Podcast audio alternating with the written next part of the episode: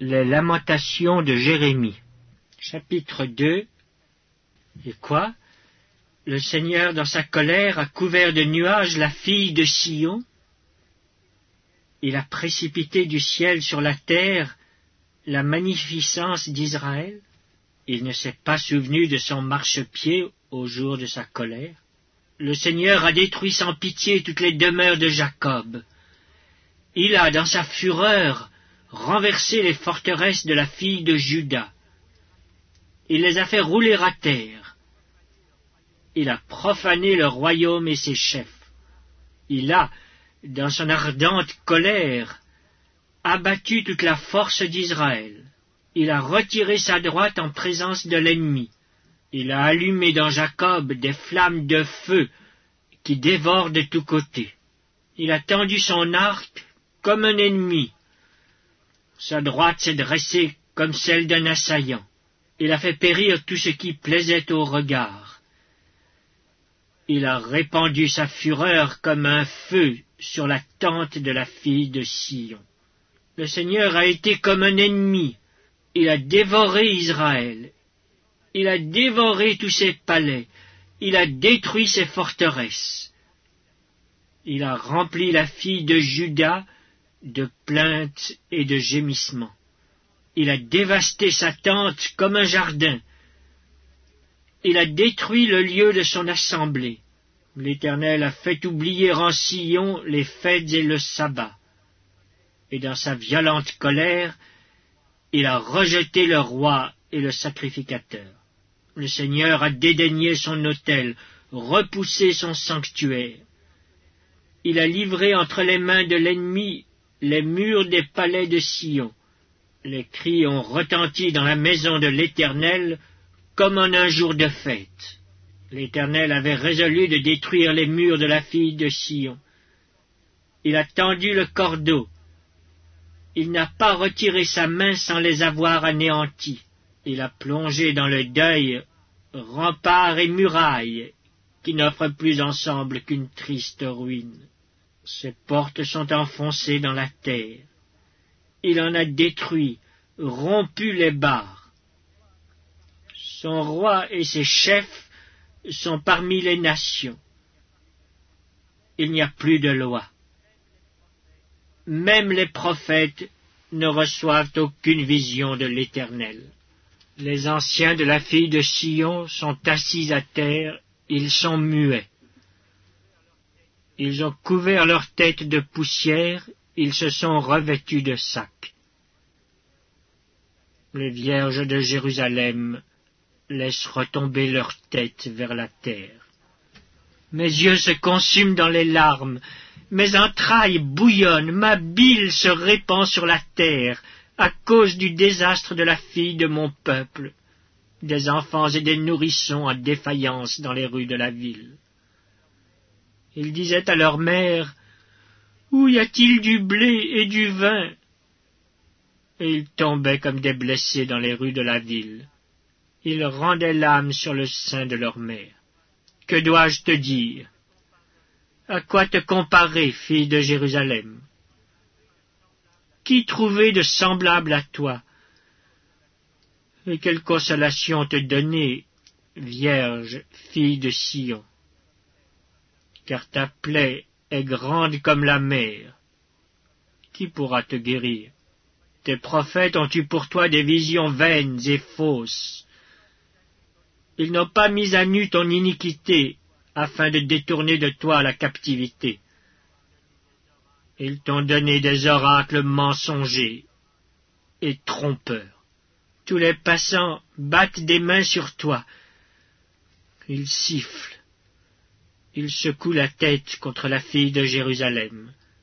Est-ce là cette ville qu'on appelait une beauté parfaite, la joie de toute la terre? Tous tes ennemis ouvrent la bouche contre toi. Ils sifflent, ils grincent des dents, ils disent « Nous l'avons englouti, c'est bien le jour que nous attendions, nous l'avons atteint, nous le voyons. » L'Éternel a exécuté ce qu'il avait résolu. Il a accompli la parole qu'il avait dès longtemps arrêtée. Il a détruit sans pitié. Il a fait de toi la joie de l'ennemi, il a relevé la force de tes oppresseurs. Leur cœur crie vers le Seigneur. Mur de la fille de Sion, répands jour et nuit des torrents de larmes, ne te donne aucune relâche, et que ton œil n'ait point de repos. Lève-toi, pousse des gémissements à l'entrée des veilles de la nuit. Répands ton cœur comme de l'eau en présence du Seigneur. Lève tes mains vers lui pour la vie de tes enfants qui meurent de faim au coin de toutes les rues. Vois, Éternel, regarde qui tu as ainsi traité. Fallait-il que des femmes dévorassent le fruit de leurs entrailles, les petits-enfants objets de leur tendresse? Que sacrificateurs et prophètes fussent massacrés dans le sanctuaire du Seigneur? Les enfants et les vieillards sont couchés par terre dans les rues. Mes vierges et mes jeunes hommes sont tombés par l'épée. Tu as tué au jour de ta colère. Tu as égorgé sans pitié. Tu as appelé de toutes parts sur moi l'épouvante, comme à un jour de fête. Au jour de la colère de l'Éternel, il n'y a eu ni réchappé ni survivant. Ceux que j'avais soignés et élevés, mon ennemi les a consumés. Les Lamentations de Jérémie. Chapitre 3. Je suis l'homme qui a vu la misère sous la verge de sa fureur. Il m'a conduit, mené dans les ténèbres et non dans la lumière. Contre moi, il tourne et retourne sa main tout le jour. Il a fait dépérir ma chair et ma peau. Il a brisé mes os. Il a bâti autour de moi. Il m'a environné de poison et de douleur. Il me fait habiter dans les ténèbres, comme ceux qui sont morts dès longtemps. Il m'a entouré d'un mur pour que je ne sorte pas. Il m'a donné de pesantes chaînes. J'ai beau crier et implorer du secours, il ne laisse pas accès à ma prière. Il a fermé mon chemin avec des pierres de taille. Il a détruit mes sentiers. Il a été pour moi un ours en embuscade, un lion dans un lieu caché. Il a détourné mes voies. Il m'a déchiré. Il m'a jeté dans la désolation. Il a tendu son arc, et il m'a placé comme un but pour sa flèche. Il a fait entrer dans mes reins les traits de son carquois. Je suis pour tout mon peuple un objet de raillerie, chaque jour l'objet de leurs chansons. Il m'a rassasié d'amertume, il m'a enivré d'absinthe. Il a brisé mes dents avec des cailloux, il m'a couvert de cendres. Tu m'as enlevé la paix, je ne connais plus le bonheur. Et j'ai dit, ma force est perdue, je n'ai plus d'espérance en l'Éternel. Quand je pense à ma détresse et à ma misère, à l'absinthe et au poison, quand mon âme s'en souvient, elle est abattue au-dedans de moi. Voici ce que je veux repasser en mon cœur, ce qui me donnera de l'espérance. Les bontés de l'Éternel ne sont pas épuisées, ses compassions ne sont pas à leur terme. Elles se renouvellent chaque matin. Oh, que ta fidélité est grande! L'Éternel est mon partage, dit mon âme. C'est pourquoi je veux espérer en lui. L'Éternel a de la bonté pour qui espère en lui, pour l'âme qui le cherche. Il est bon d'attendre en silence le secours de l'Éternel.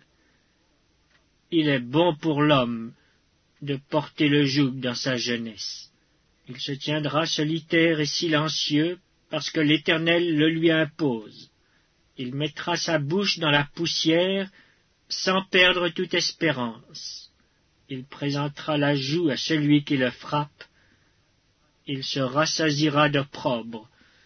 Car le Seigneur ne rejette pas à toujours, mais lorsqu'il afflige, il a compassion selon sa grande miséricorde. car ce n'est pas volontiers qu'il humilie et qu'il afflige les enfants des hommes. Quand on foule aux pieds tous les captifs du pays, quand on viole la justice humaine à la face du Très-Haut, quand on fait tort à autrui dans sa cause, le Seigneur ne le voit-il pas? Qui dira qu'une chose arrive sans que le Seigneur l'ait ordonnée? N'est-ce pas de la volonté du Très-Haut que viennent les maux et les biens? Pourquoi l'homme vivant se plaindrait-il? Que chacun se plaigne de ses propres péchés. Recherchons nos voies et les sondons, et retournons à l'Éternel. Élevons nos cœurs et nos mains vers Dieu qui est au ciel. Nous avons péché, nous avons été rebelles.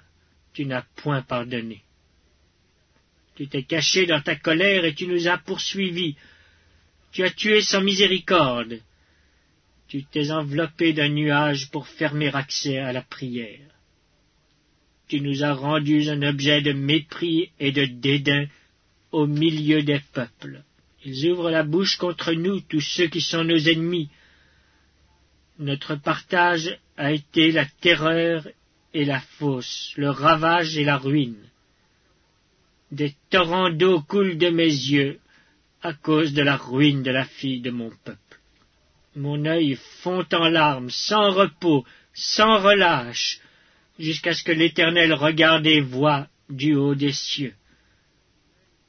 Mon œil me fait souffrir à cause de toutes les filles de ma ville. Ils m'ont donné la chasse comme à un oiseau, ceux qui sont à tort mes ennemis. Ils ont voulu anéantir ma vie dans une fosse, et ils ont jeté des pierres sur moi. Les eaux ont inondé ma tête. Je disais, je suis perdu. J'ai invoqué ton nom, ô Éternel, du fond de la fosse. Tu as entendu ma voix. Ne ferme pas l'oreille à mes soupirs, à mes cris. Au jour où je t'ai invoqué, tu t'es approché, tu as dit, ne crains pas.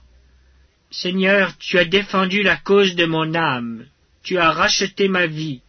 Éternel, tu as vu tout ce qu'on m'a fait souffrir. Rends-moi justice. Tu as vu toute leur vengeance, tout leur complot contre moi.